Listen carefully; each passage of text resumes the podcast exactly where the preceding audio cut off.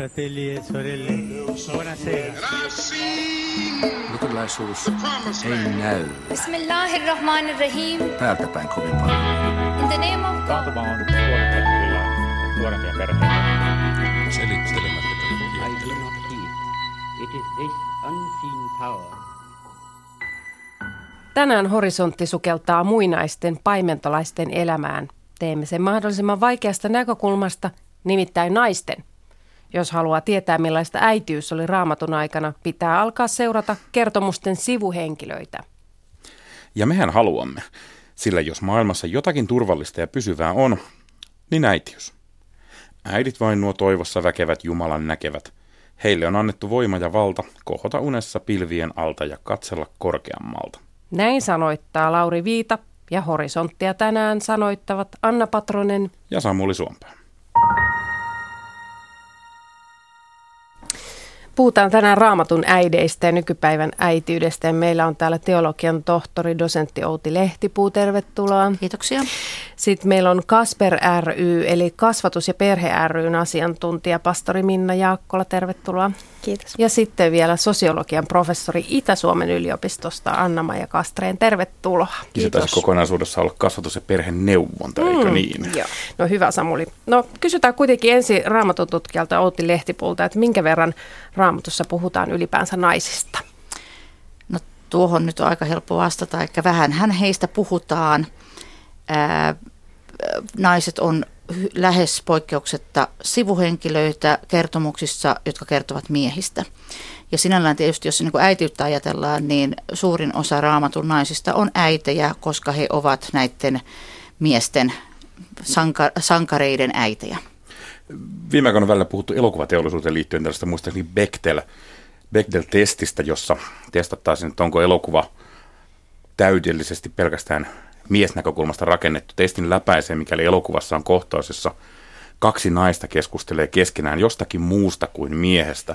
Onko raamatussa paljon, tuleeko mieleen mitään kohtauksia, jossa naiset keskenään keskustelisivat jostakin muusta kuin miehestä? No joo, siis tota, tietysti ehkä ensimmäisenä voisi tulla mieleen Marian ja Elisabetin kohtaaminen Uudessa testamentissa, mutta tietysti siinäkin se ikään kuin pääpaino on nähtävästi siis siinä, että näiden kahden äidin kautta itse asiassa nämä vielä syntymättömät lapset ensi kertaa kohtaavat. Tai ainakin sitten kun katsotaan varhaista raamatun tulkintaa, niin se on se, joka siitä nousee. Ja Sinälläänhän se näkökulma riippuu ihan lukijasta. Me, me jokainen voidaan ottaa mikä näkökulma vaan. Mutta ehkä sitten tämmöinen aidompi tilanne voisi olla äh, Ruutin kirjassa, jossa äh, Ruut ja hänen anoppinsa Noomi ja myöskin sitten Noomin toinen miniä Opri, niin anteeksi, Orpa, Mm. niin tota, äh, siis ovat matkalla, matkalla Moabista kohti Betlehemiä. Ja siinä, si, siis sehän on siitä veikeä kertomus, että ää, kun Noomi sanoo näille minioille, että lähtekää pois, menkää takaisin, älkää niin kun, tulko minun kanssani, kun ei oikein tiedetä, minne ollaan menossakaan, niin silloinhan Ruut, siis Minia sanoo Anopilleen, että ei, että minne sinä menet, sinne minäkin menet ja mi, missä, mihin sinne haudataan, sinne minäkin haluan tulla haudatuksi. Tämä on semmoinen äh, raamatun kohta, jota usein siterataan esimerkiksi monikansallisissa avioliitoissa. Mm. Mutta siinä ei ole mies ja nainen, vaan siinä on Anoppi ja Minia, jotka puhuvat. Outi Lehtipulta kysyn vielä, mikä lienee naisen tärkein tehtävä raamatussa? Synnyttää poikalapsi. Hmm. No Anna-Maija Kastreen, millä mielin sä tarkastelet naiseutta ö, tai äitiyttä, kun luet raamattua? Miten se näyttäytyy sun silmiin, kun olet sukupuolen tutkija ja sosiologi? No mun täytyy tarkentaa, että mä en ole itse asiassa sukupuolen tutkija, mä oon perhetutkija. Mm, hyvä. Tota, kyllä mä jaan ton tulkinnan, että, että naiset ovat sivuhenkilöitä tarinoissa miehistä.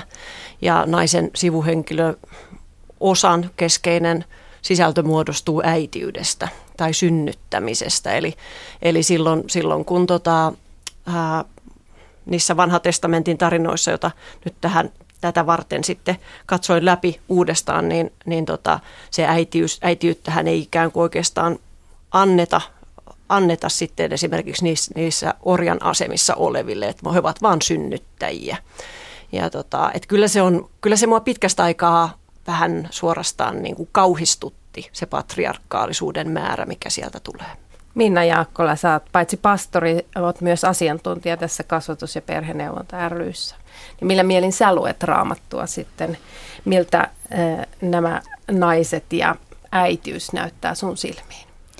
Mä katsoin myös noita vanhan testamentin äh, perhekertomuksia ja sieltä voi ajatella myös sitä perheiden monimuotoisuutta ja sitä, että siellä on niin kuin lapsia monilla äideillä ja niitä kasvatetaan yhdessä ja siellä on paljon kaikenlaisia tunteita, että on kyllä sitä rakkautta niitä lapsia kohtaan ja sitten on mustasukkaisuutta ja monenlaista jotenkin kilpailua niiden naisten välillä ja ehkä, ehkä siitä voi vetää jotain viivoja vaikka tähän päivään. Mm. Tuntuuko, että siellä olisi vielä paljon sellaisia naisia, naiseuteen liittyviä kertomuksia löydettävänä, joita me ei lukijat yleensä sieltä löydetä, kun raamattu on totuttu sekä kirjoittamaan toki miesnäkökulmasta, mutta myöskin yleensä lukemaan ja tulkitsemaan siitä miesnäkökulmasta.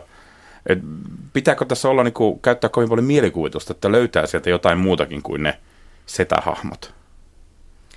No kyllä, jonkun verran mielikuvitusta ehkä tarvitaan, ää, tai, tai tota, etenkin jos me halutaan jotenkin näitä, näistä naishahmoista luoda jotakin kokonaiskuvaa, koska heistä kerrotaan niin tavattoman vähän, että yleensähän me emme tiedä esimerkiksi minkä ikäisiä he ovat. Jos me ajatellaan nyt taas vaikka niitä Mariaa ja Elisabetia, niin, niin tiedetään, että Maria oli nuori tyttö ja Elisabet oli vanha, mutta, mutta mitä se tarkoittaa, että tuossa ajassa niin tämmöinen jo jo niin kuin synnytysiän ylittänyt nainen saattaa olla vaikka niinkin vanha kuin 40. Että et tuota niin, ihan siis meiltä puuttuu perus, siis kertomuksissa ei kerrota heistä edes perusasioita. Mutta tuota niin, se on musta myöskin ihan, sitten toisaalta myös siis kysymys on siitä, että, että haluammeko me löytää, että, että yhtä lailla me voisimme lukea tota, näitä kertomuksia vaikka lapsen näkökulmasta. Mm, Anna-Maija Kastre.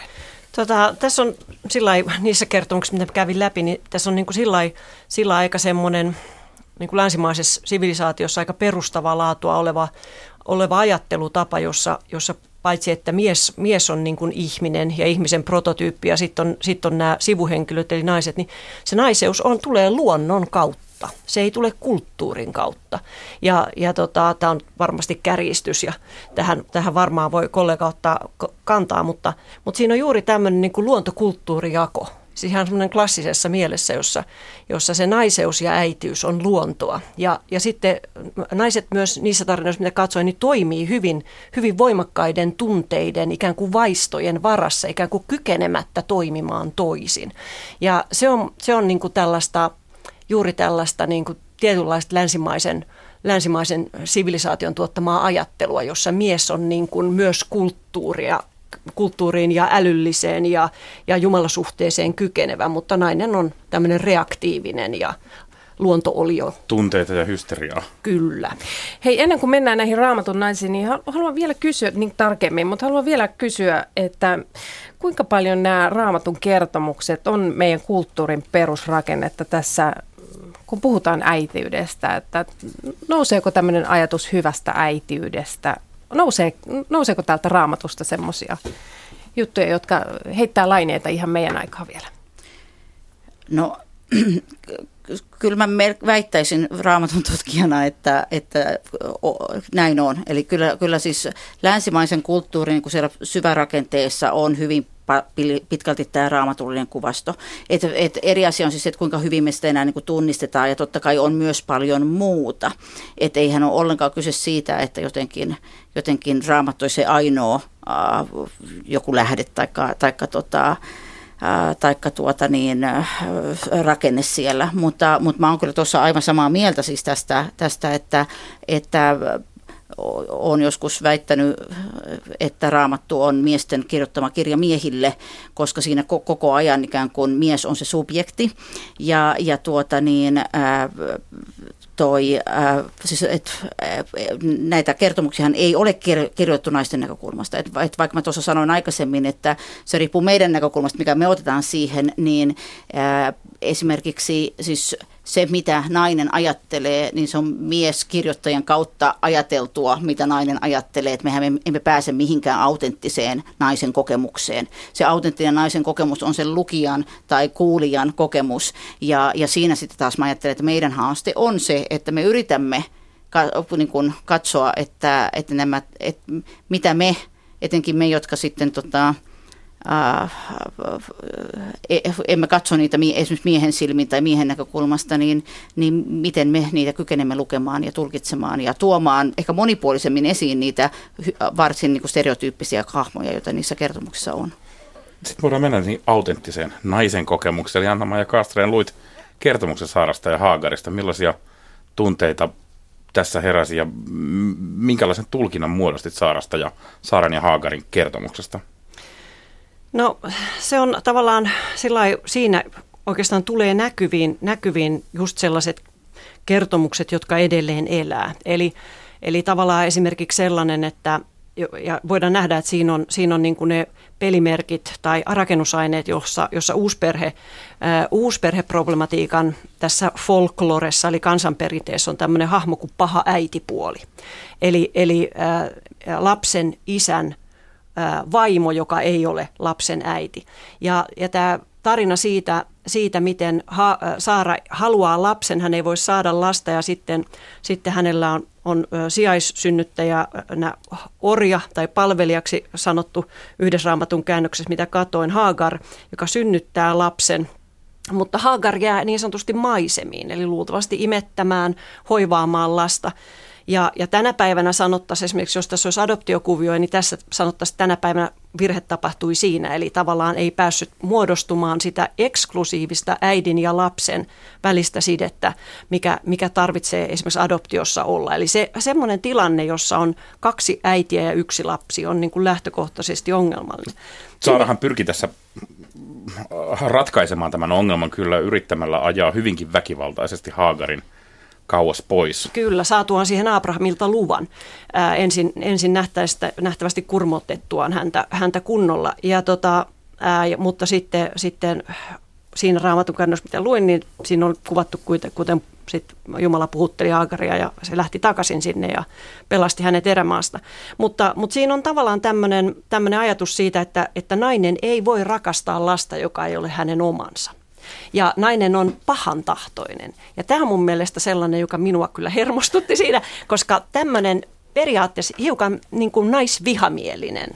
Minna Jaakkola, sä työskentelet siis kasvatus- ja perheneuvonnan asiantuntijana. Ja sä oot tekemisissä aika paljon sellaista lasten kanssa, joilla on yhdessä tai kenties kahdessa perheessä, jossa asuvat kaksi naista. Ovatko nämä naiset silloin keskenään kilpailevia ja tällaisia pahantahtoisia toistensa kurmoottajia, kun vanha testamentti antaa opettaa? On varmaan monenlaisia tilanteita ja semmoisia, niin missä, missä myös tämmöistä kilpailutilannetta voi syntyä ja mustasukkaisuutta, mutta sitten jos katsotaan lapsen näkökulmasta, josta me usein katsotaan, niin, niin lapselle ne aikuiset on silloin tosi tärkeitä, jos ne antaa tilaa, läsnäoloa, aikaa lapselle. Ja ne voi olla hyvin, hyvin rakkaita sitten tuonne niin ihan omia aiku, jotenkin biologisessa siteessä tai jossain muussa. Outi Lehti puhuu tässä kertomuksesta Saarasta ja Haagarista, joka ei hirveästi se lapsen näkökulma aukea siitä huolimatta, että lapsella on myöhemmin raamatussa varsin merkittävä rooli ja häntä kuunnellaan, mutta eihän tässä kohdassa hirveästi vielä päädytty pohtimaan sitä, että miltä tämä järjestely on tuntunut vaikkapa Ismailista, joka on tämä Haagarin lapsi. Niin, meinasin just kysyä, että kummasta lapsesta sä nyt puhut, koska tota, tässä on tietysti tämän, tämän, taas, taas tämä tavallaan ongelma tai haaste, mihin me, me törmätään. Eli Tämä on ihan tietystä näkökulmasta kirjoitettu tämä kertomus. Ja, ja tota, mä, musta siis se, mikä siinä on, jos ajatellaan näitä äitejä, niin yksi mielenkiintoinen seikka on nimenomaan tämä, että Saarahan on tämän kertomuksen mukaan se primus motor. Hän sanoo Abrahamille, makaa orjattareni kanssa, että hän synnyttää minulle lapsen. Ja sitten kuitenkin, kun se lapsi syntyy, niin siitä ei missään vaiheessa tule Saaran lapsi, vaan Saara kutsuu häntä koko aika, ei sano edes nimeltä, vaan sanoo orjattaren poika. Aja pois tuo orjattaren poika. Ja et, et siis todella tässä, tässä mutta, mutta se, et, niinku, kertomuksen kertojan näkökulmasta tavallaan se ei ole ongelma. Kertomuksen kertoja on, näitä, jos ajatellaan näitä kahta äitiä, niin on koko aika Saaran puolella. Saara ei millään tavalla ylitä valtuuksiaan sillä, että hän piiskaa orjatartaan, hän lähettää sen erämaahan. Saara tekee vaan sitä, mitä emäntä nyt voi orjattarelleen tehdä tuossa kulttuurisessa asetelmassa. No Haagarin roolihan on aika hurja, koska hän on sijaissynnyttäjä ja tämä teema on kyllä meillä, läsnä meidän maailmassa tänäänkin. Eli, eli tota, häneltä, no häneltä ei kysytä, mutta meillä on tämmöistä kohdunvuokrausta tässä maailmassa. Mm. Tuliko tämä teille mieleen? Tuliko Minna sulle tämä?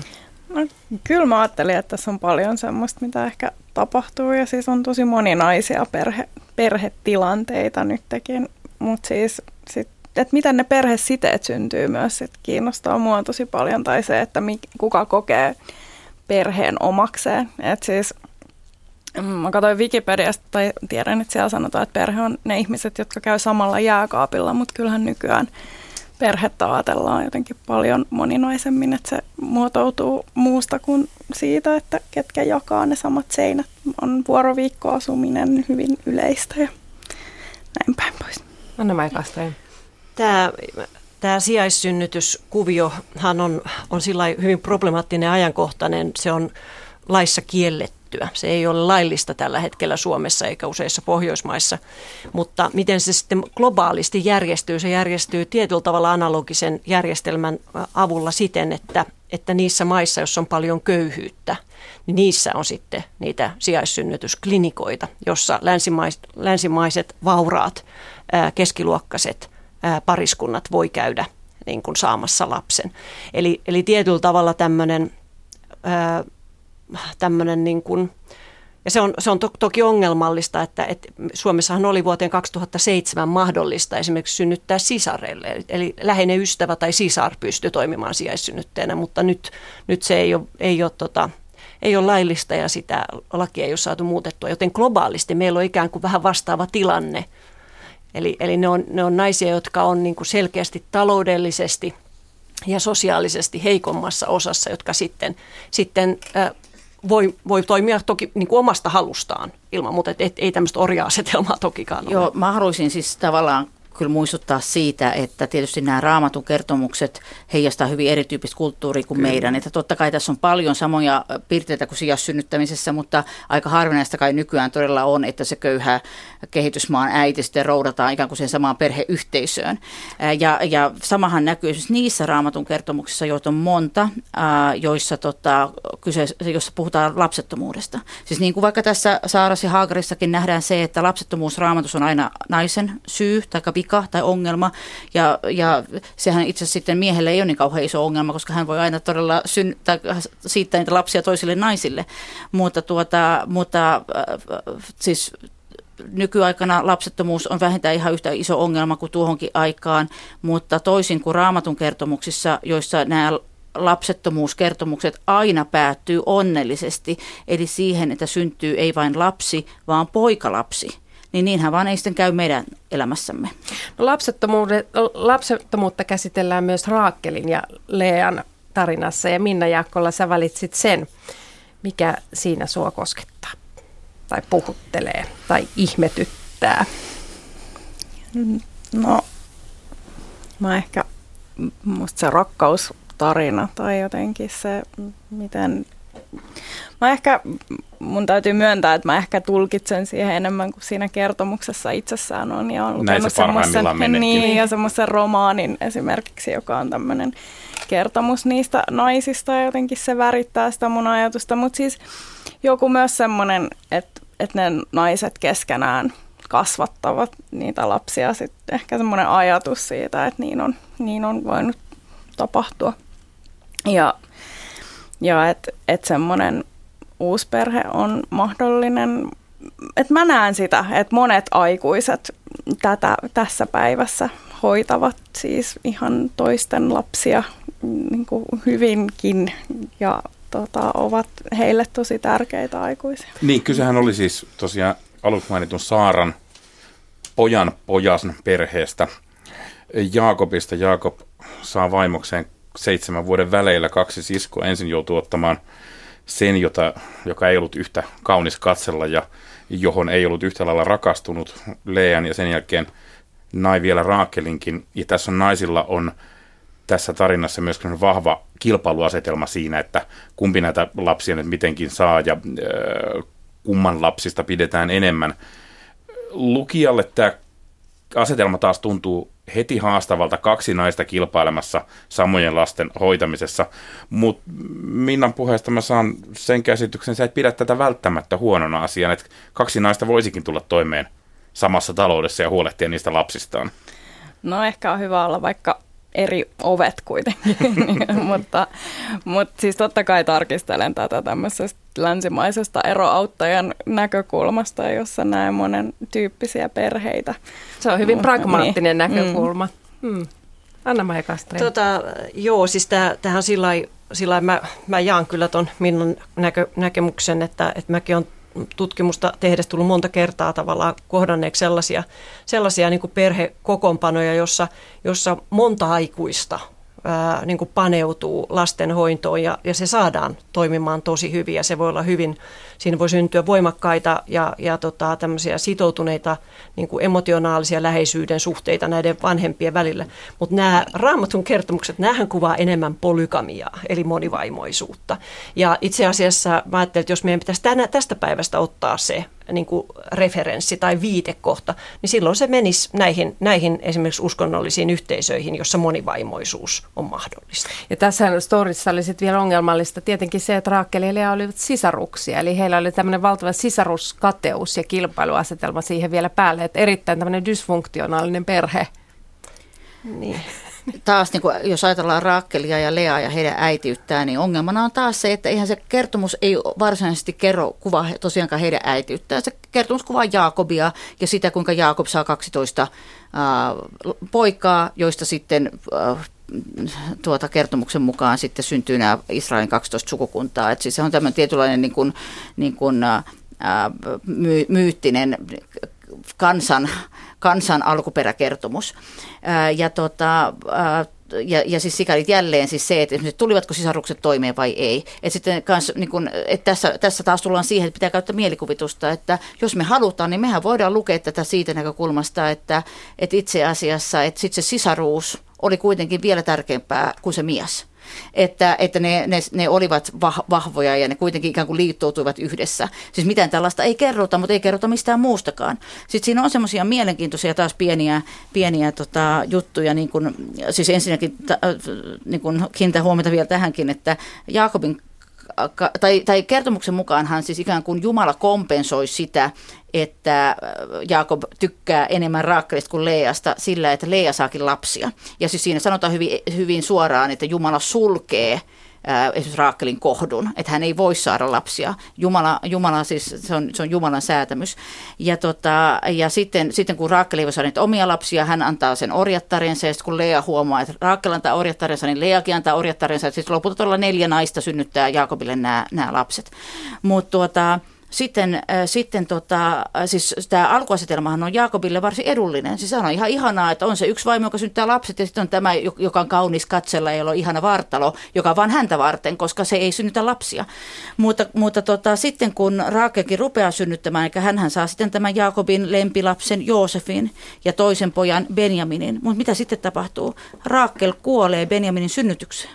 Kuka näistä lapsista sen jälkeen pitää huolta? Mm, ei, Lea sitten ollut? Niin, ei siitä kerrota, mm. mutta, mutta ei, musta olisi niin ihan ajatella, että Leasta, että, että okei, että, että todella minä hoidan nämä kaikki. Ja sitten taas kun kerrotaan, kun Jaakob kuolee, niin Jaakob haudataan Lean viereen, samaa hautaa. Kyllä.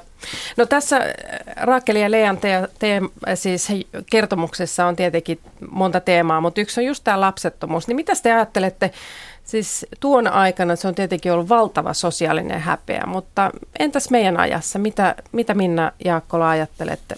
Osaammeko käsitellä lapsettomuutta? Mitä sä ajattelette? No siis kyllähän siitä voidaan puhua paljon enemmän. Mä ajattelen, että, että on niin kuin mahdollisuus jotenkin kertoa siitä kipeydestä ja myös siitä naisen näkökulmasta ihan eri tavalla meidän aikana kuin varmasti miten se on aiemmin nähty. Entä mitä te ajattelette? Onko se, onko, liittyykö siihen samanlaista sosiaalista häpeää Kyllä siis tota, nyt, nyt on niin kuin tärkeää katsoa, että mis, mistä kulttuurisesta niin kuin yhteydestä puhutaan, että tällä hetkellä olen toisena ohjaajana väitöskirjahankkeelle, jossa tehdään ää, nimenomaan lapsettomuudesta Kaanassa, Afrikassa. Ja se on erittäin vaikea kysymys. Siis se, se on todella suuri ongelma. Se voi olla niin kuin, niin kuin kohtalokas kohtalokas ongelma siinä avioliitossa, jonka seurauksena sitten nainen voi joutua todella huonoon tilanteeseen, mies ottaa eroja ja, ja nainen jää niin kuin käytössä katsoen heitteelle. Lapsettomuuteen ei liity enää, toki me tiedetään niin paljon, meidän kulttuuri on niin medikalisoitunut, että me tiedetään jo, että, että tota syy voi olla monessa, myös miehessä, ja, ja sitä syytä ei voida laittaa siihen, siihen naiseen, mutta kyllähän edelleen ne, jotka on kokenut lapsettomuutta, niin kertoo myös siitä, että, että edelleen ihmiset saattavat hyvin niin kuin, tunkeilevasti kysellä, ja, ja se, eli sen suhteen ei ehkä olla niin sensitiivisiä kuin, kuin olisi suotavaa. Äitienpäivän horisontti jatkaa raamatun äitien parissa. Raakke Lea Saara ja Haager löytyy siis kaikki sieltä ensimmäistä Mooseksen kirjasta. Kannattaa lukea koko kirja, mutta hitaasti ja erityisesti naisten kohdalla mielikuvitusta käyttäen. Mutta sitten siirrytään vähän Uuden testamentinkin puolelle. Uuden testamentin eksegetiikan dosentti Outi Lehtipuu, millaisia äitejä Uudessa testamentissa on? Mitkä ovat lemppareitasi? No, äh, jos verrataan vanhaa ja uutta testamenttia ihan on niin kuin muutenkin, niin niin vanhan testamenttiin se kertomusmaailma on paljon rikkaampi. Uusi testamentti kertoo, kertoo mä ajattelen lähinnä evankeliumeita, kertoo siis lähinnä Jeesuksesta, eli ylipäänsä ne hen, muut henkilöhahmot on aika kapeita, koska heistä ollaan kiinnostuneita ainoastaan ikään kuin sen suhteen, mikä on heidän suhteensa Jeesukseen. Että monista Uuden testamentin miehistäkin me tiedetään todella vähän, jostakin Pietarista ja Johanneksesta ja ihan näistä niin kuin, ikään kuin tutuista, tunnetuista miehistäkin tiedetään tavattoman vähän. Ja, ja sitten tämä tietysti potenssiin kolme, kun mennään naisiin. Naisia on hyvin vähän. Äitihahmoja, jos ajatellaan, niin tietysti se, se Maria ja Elisabeth ää, t- tulee niin kuin ensimmäisenä mieleen, mutta, mutta toki siellä sitten on näitä, näitä tuota, ää, ehkä todella pienen kun pikkusen kaivaa, niin kyllä niitä äitiä sieltä löytyy. Että jos suosikkihahmoa etitään, niin mä voisin nyt heittää vaikka semmoisen hahmon kuin Lyydia. Apostolien teoissa – joka, tuota, joka on tietysti siinä sitten, ehkä käytetään pikkusen mielikuvitusta, koska Lyydiasta ei ihan tarkkaan sanota, että hän on äiti, mutta puhutaan Lyydian perhekunnasta, mikä siis tarkoittaa, että siis hyvin todennäköisesti, että hänellä on myös lapsia ja, ja hänellä on sitten näitä orjia ja, ja muita hänestä riippuvaisia ihmisiä. Se, että puhutaan Lyydian perhekunnasta, tuo myös sen mielenkiintoisen näkökulman tähän, että Lyydia on siis tuossa omassa yhteiskunnassa ja yhteisössään, häntä, hänet katsotaan, että hän on perheen pää. Mm. Siis hänellä on selkeästi ollut paljon pyöritettävää. Tiedämmekö, miten Lyydia selviytyi ruuhkavuosistaan? No emmehän me tiedä. Lyydiahan on kertomuksen henkilö. Me emme tiedä hänestä yhtikäs mitään. Lyydiasta kerrotaan, että hän oli purppuravaatekauppias, tai siis myi purppuravaatteita ja, ja tuota, se tarkoittaa, että hän, hän oli tämmöinen siis luksus, se oli, se oli luksusta, purppura, ja, ja että hän on ollut todennäköisesti hyvin toimeentuleva bisnesnainen. Miten hän näihin bisneksiinsä oli, oli päätynyt, sitä emme tiedä, mutta käytetään taas sitä mielikuvitusta. Mielestäni vaihtoehtoja on kaksi. Joko hän oli tota, äh, miehensä kanssa, se oli miehen bisnes ja sitten mies on kuollut, tai hän on isältään, se on isän, isän bisnes ja äh, puhutaan Rooman valtakunnan ajoista. Rooman valtakunnan lakien mukaan nainen, se omaisuus, jonka nainen toi avioliittoon, myös pysyi naisen omaisuutena, vaikka avioliitto päättyisikin. Ja on mahdollista, että Lyydia on eronnut ja hän pitää tätä isältään perimäänsä bisnestä. Työssäkäyvä nainen, minkä verran se on vaikuttanut ylipäänsä siihen, miten perheet toimivat, että naiset rupesivat käymään kodin ulkopuolella töissä. Siis naiset ei tietenkään aloittanut työntekemistä ja työssä käyntiä 1900-luvulla, vaan ovat tehneet sitä aikoja alusta asti, mutta perhekuviot muuttuu aika paljon, kun naiset rupesivat käymään kodin ulkopuolella töissä. Anna-Maija.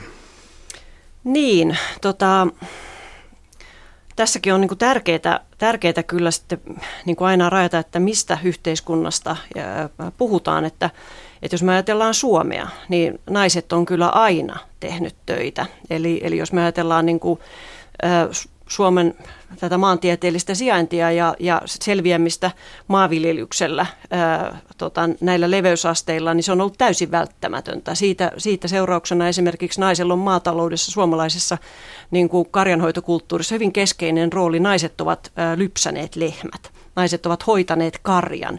Naisilla on ollut karjaa koskeva osaaminen. Toisissa kulttuureissa se, se on ollut miesten hommaa. Joten tota, naiset on Suomessa käynyt aina töissä. Ja sitten oikeastaan se on ollut hyvin kapea yhteiskunnallinen sektori, jossa on ollut mahdollisuus siihen, että nainen on kotona. Ja silloin hän on ollut sitten, ää, niin kuin, ää, se on tullut sitten kaupungistumisen, teollistumisen myötä, myötä ja, ja sitten koskenut vaan hyvin toimeen tulevia mutta toki 1900-luvulla oli, oli sellainen ajanjakso, jolla meilläkin niin rupesi syntyä tämä Suomisen perhemalli, jossa, jossa hyvin toimeen tuleva kaupunkilaisperhe, äiti oli vaan emäntä kotona, hänellä oli kyllä taloudenhoitaja siellä, mutta mies oli se, joka kävi töissä. Mutta, mutta tota, tosiasiassa tosiasiassa on ollut todella kapea väestönosa, jolla on ollut mahdollisuus tähän. Ja, ja, ja itse asiassa Suomessa, jos ajatellaan, niin Suomessa naiset on aina tehneet töitä. He ovat sitten ne järjestelyt, miten on hoidettu lapset siinä samalla, ne on ollut hyvin, niin kuin on käytetty mielikuvitusta. Me kerran tehtiin sellainen, äh, mukana, oli mukana tutkimuksessa 70-luvun alun Helsingissä, jolloin ei ollut vielä päivähoitolakia, ei ollut päivähoitoa. Ja se oli hurjaa luettavaa, miten Vaasan kadulla, Puupasilassa, Museokadulla nuoret lapsiperheet järjesti äh, sen äh, lastenhoidon, kun ei kerta kaikkiaan ollut varaa siihen, että että vaan toisen ei, ei tultu toisen palkalla toimeen. Ja silloin, silloin oli kyllä hurja ne, hurja ne järjestelyt. Esimerkiksi sellaisia Puupasilan huvilassa, että, että yritettiin panna esteitä sen puuhellan eteen, ettei se, jos sinne jäi viisivuotias ää, ja kaksivuotias, ettei ne päässyt polttamaan itseään siinä välissä, kun äiti ja isä ää, vuorottelivat ja siinä jäi joku kahden tunnin aukko, että ne joutuu olemaan keskenään. Pantiin lapsia tämmöiseen leikkikehään omia ja naapureiden. Mm. Juu, veitset piiloon periaatteella. Ja ilmeisesti se kuvitelma, että tämmöinen yhteiskunnan perusyksikkö olisi tällainen 1900-luvun porvari, porvarillinen ydinperhe. Se on ilmeisesti aika väärä, että, että, että tämä olisi ollut se aito ja oikea perhemuoto, jota e, tällä hetkellä nyt kuitenkin edelleen pidetään oletusarvoisena. No siihen on syitä, minkä takia se, se syntyi sellainen käsitys perheestä. Ja iso, iso, iso rooli tässä on erilainen niin psykotieteiden kehitys, 1900-luvun psykologia, kiintymyssuhdeteoriat ja tällaiset. Mutta tota, joo, se edelleen elää hyvin vahvana, se sellainen ajatus ydinperheestä, jossa on ää, mies ja nainen ja ja heidän yhteiset ö, biologiset lapsensa. Ja, ja et, et tämä olisi niin kuin se. Ainahan perhe on ollut yhteiskunnan kannalta tärkeää, mutta perhe ei ole tarkoittanut tiettyä, vain tiettyä kokoonpanoa, vaan se kokoonpano on vaihdellut koko ajan, siis kun katsotaan taaksepäin yhteiskuntien historiaa. Koska on äitien päivä, niin kysytään vielä teiltä lyhyet vastaukset. Keneltä olet oppinut elämisen taitoja? Se voi olla raamatun hahmo, kirjallisuuden hahmo, tosielämän ihminen, joku muu, kuka, minna. Saa no, Kyllä on pakko nostaa äitien päivänä ja ihan tottakin se on, että omat molemmat mummot ja äiti, niin kyllä sieltä niin suurin osa niistä elämisen taidoista kulkee tässä, tässä linjassa ainakin itselleni. Entäs Anna No kyllä mä on, mulla on ihan sama, ei mummot, mutta oma äiti on, on ollut kyllä siinä ja, ja sen, sen muistaa suurin piirtein siinäkin kohtaa, kun ripustaa pyykkejä kuivumaan, että pyrkii laittamaan samaa paria olevat mustat sukat vierekkäin. Outi Lehtipuu. Vedätkö myös lakanat niin kuin äiti neuvoo? Kyllä, ja mankeloin. Se on kuulemma hyvin luterilainen tapa. Joo. Minä, minä, minä, joo, mä oon ihan samoilla linjoilla, mutta tota, otetaan nyt se näkökulma, että mä sanon sekä äiti että isä. Että kyllä minä ihan aikuisena ja vieläkin niin so- soitan heille ja kysyn, miten tämä tehdään. Ja sitten musta on ihan ihanaa, kun nyt omillaan elävä tytärkipärillä soittaa mulle ja kysyy niitä ihan samoja kysymyksiä, mitä minä olen kysynyt omilta vanhemmiltani jo itsenäistyneenä. Me voimme siis yhdessä toivottaa hyvää äitienpäivää sekä äidille että isille ja saman tien kaikille muillekin. Kiitoksia teille keskustelusta. Kiitos. Kiitos. Kiitos.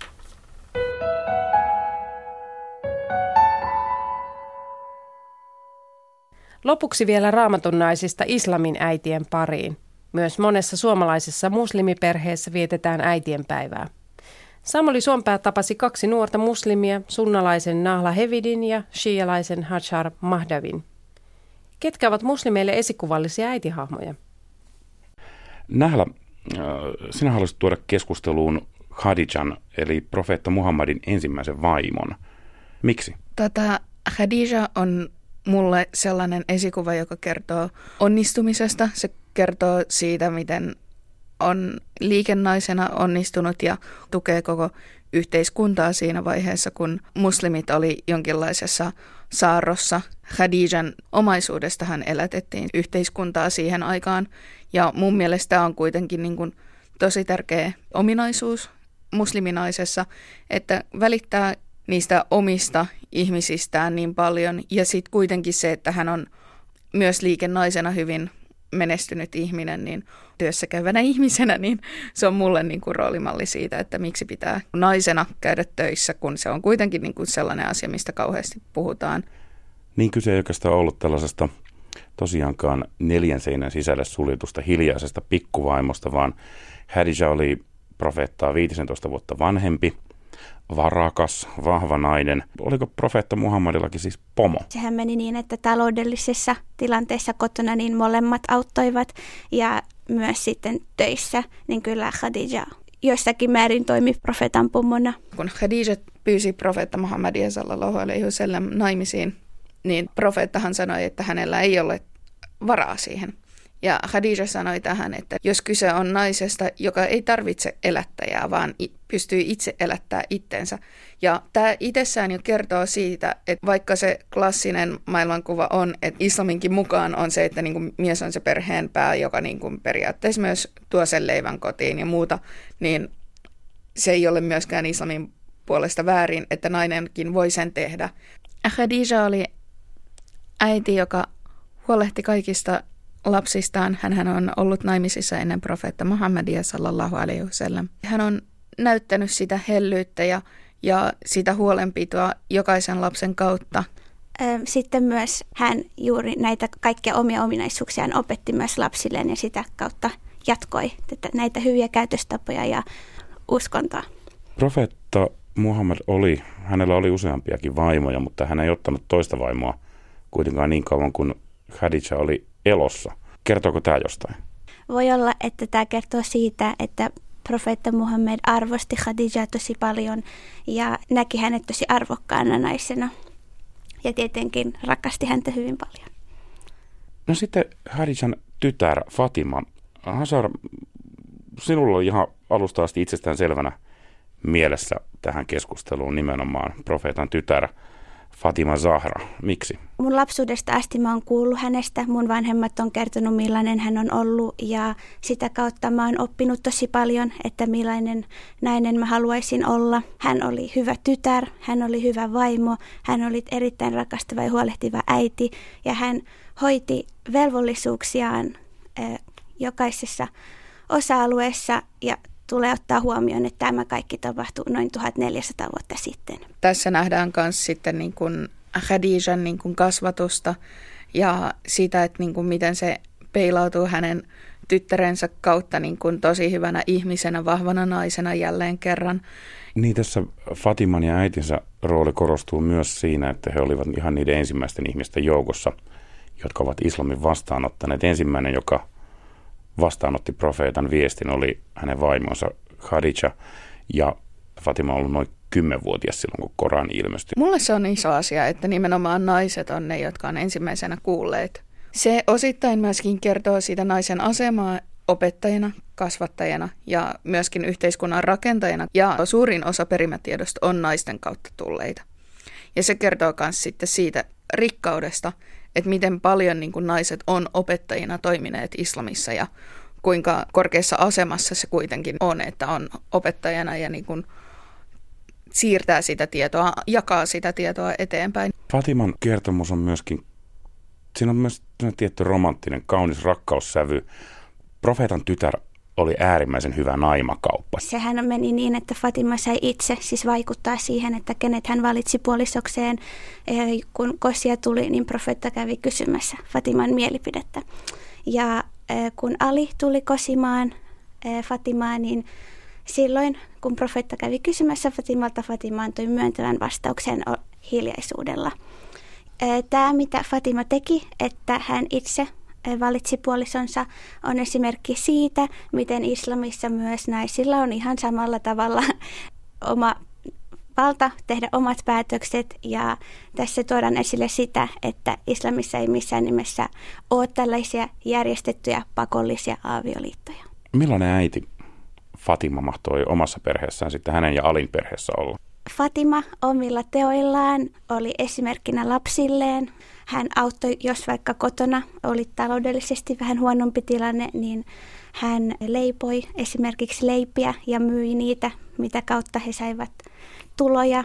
Tai kun eh, Fatiman ja Alin kotona oli palvelija, niin tämän palvelijattaren kanssa Fatima jakoi nämä kotiaskareet puoliksi, että hän teki puolet ja tämä palvelija teki puolet. Jos ihmiset olivat häntä kohtaan ilkeitä, niin Fatima aina piti puoliaan ja oli oikeudenmukaisuuden puolella, eikä ollut koskaan hiljaa, vaan piti omia puoliaan. Niin ja loppu vielä toimittajan oma valinta äitien päivälle. Äitiys ei ole vain biologinen kysymys, vaan side äidin ja lapsen välille syntyy rakkaudesta ja huolenpidosta. Sen takia mulle itselleni on ollut yksi tärkeimpiä raamatun kertomuksia nimenomaan Mooseksen sijaisäiti. Raamatussa Faaraan tytär. Kysehän on siis kansanmurhakertomuksesta. Egyptiläiset yrittää tuhota koko hebrealaisen kansan siten, että kätilöille on annettu ohje murhata poikalapset heti syntymän jälkeen. Mooseksen biologinen äiti kuitenkin pelastaa pojan piilottelemalla Moosesta ja lopulta joutuu luopumaan lapsestaan, laittaa hänet kaislakoriin niilin vietäväksi. Tässä on jotain samanlaista kuin siinä, että kotona salaa synnyttänyt ja vaikeuksissa oleva nuori nainen vie lapsen sairaalan aulaan siinä toivossa, että joku ottaa lapsen hoitaakseen. Ja Mooseksen tapauksessa tämä onnistuu. Faaraan tytär adoptoi pojan ja Mooses saa kasvaa aikuiseksi turvallisessa ympäristössä rakastavan äidin hoivissa. Tämä ei vissiin ole teillekään ihan vieras kertomus. Ei ole vieras kertomus, että ehkä vähän pikkasen eri, eri näkökulmasta. Meillä Moseksen ottaa hoivaakseen nimenomaan Faraan vaimo. Kun mä mietin islamin kautta tulleita roolikuvia, niin tämähän oli yksi toinen hahmo, mitä mä mietin. Mulle on tärkeää niin kuin nimenomaan se huolehtimisen ja, ja hoivan määrä, mikä tulee hänen kauttaan. Hän otti poikalapsen, jota ei ole koskaan tavannut, jonka äiti ei tunne, otti hänet hoitaakseen omaan kotiinsa, kasvatti kuin omana lapsenaan.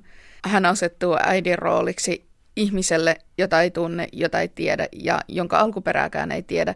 Ja osittain myös vaara on ohjeita vastaan, koska tämä on nyt yksi niitä, jotka pitäisi tappaa ja siinähän syntyy heti aluksi pieni riita, että pitäisikö tämä pieni poika tappaa vai ei. Tämä on mun mielestä hieno esimerkki siitä, että kun yleensä jos puhutaan äiti-lapsisuhteesta, niin monille saattaa tulla sellainen kuva, että jo, että biologinen äiti, joka on synnyttänyt lapsen, mutta että äiti-lapsisuhteita on monenlaisia ja tämä on yksi esimerkki siitä. Mikä tekee äidistä äidin? Varmaankin äidin ruoka, se, että miten hyvin äiti kokkaa ja tietenkin se, että miten paljon äiti näyttää rakkautta ja on aina siinä, että ihan sama mitä elämässä tulee, niin äiti on aina siinä tukena. Rakkaus tekee äidin. thank you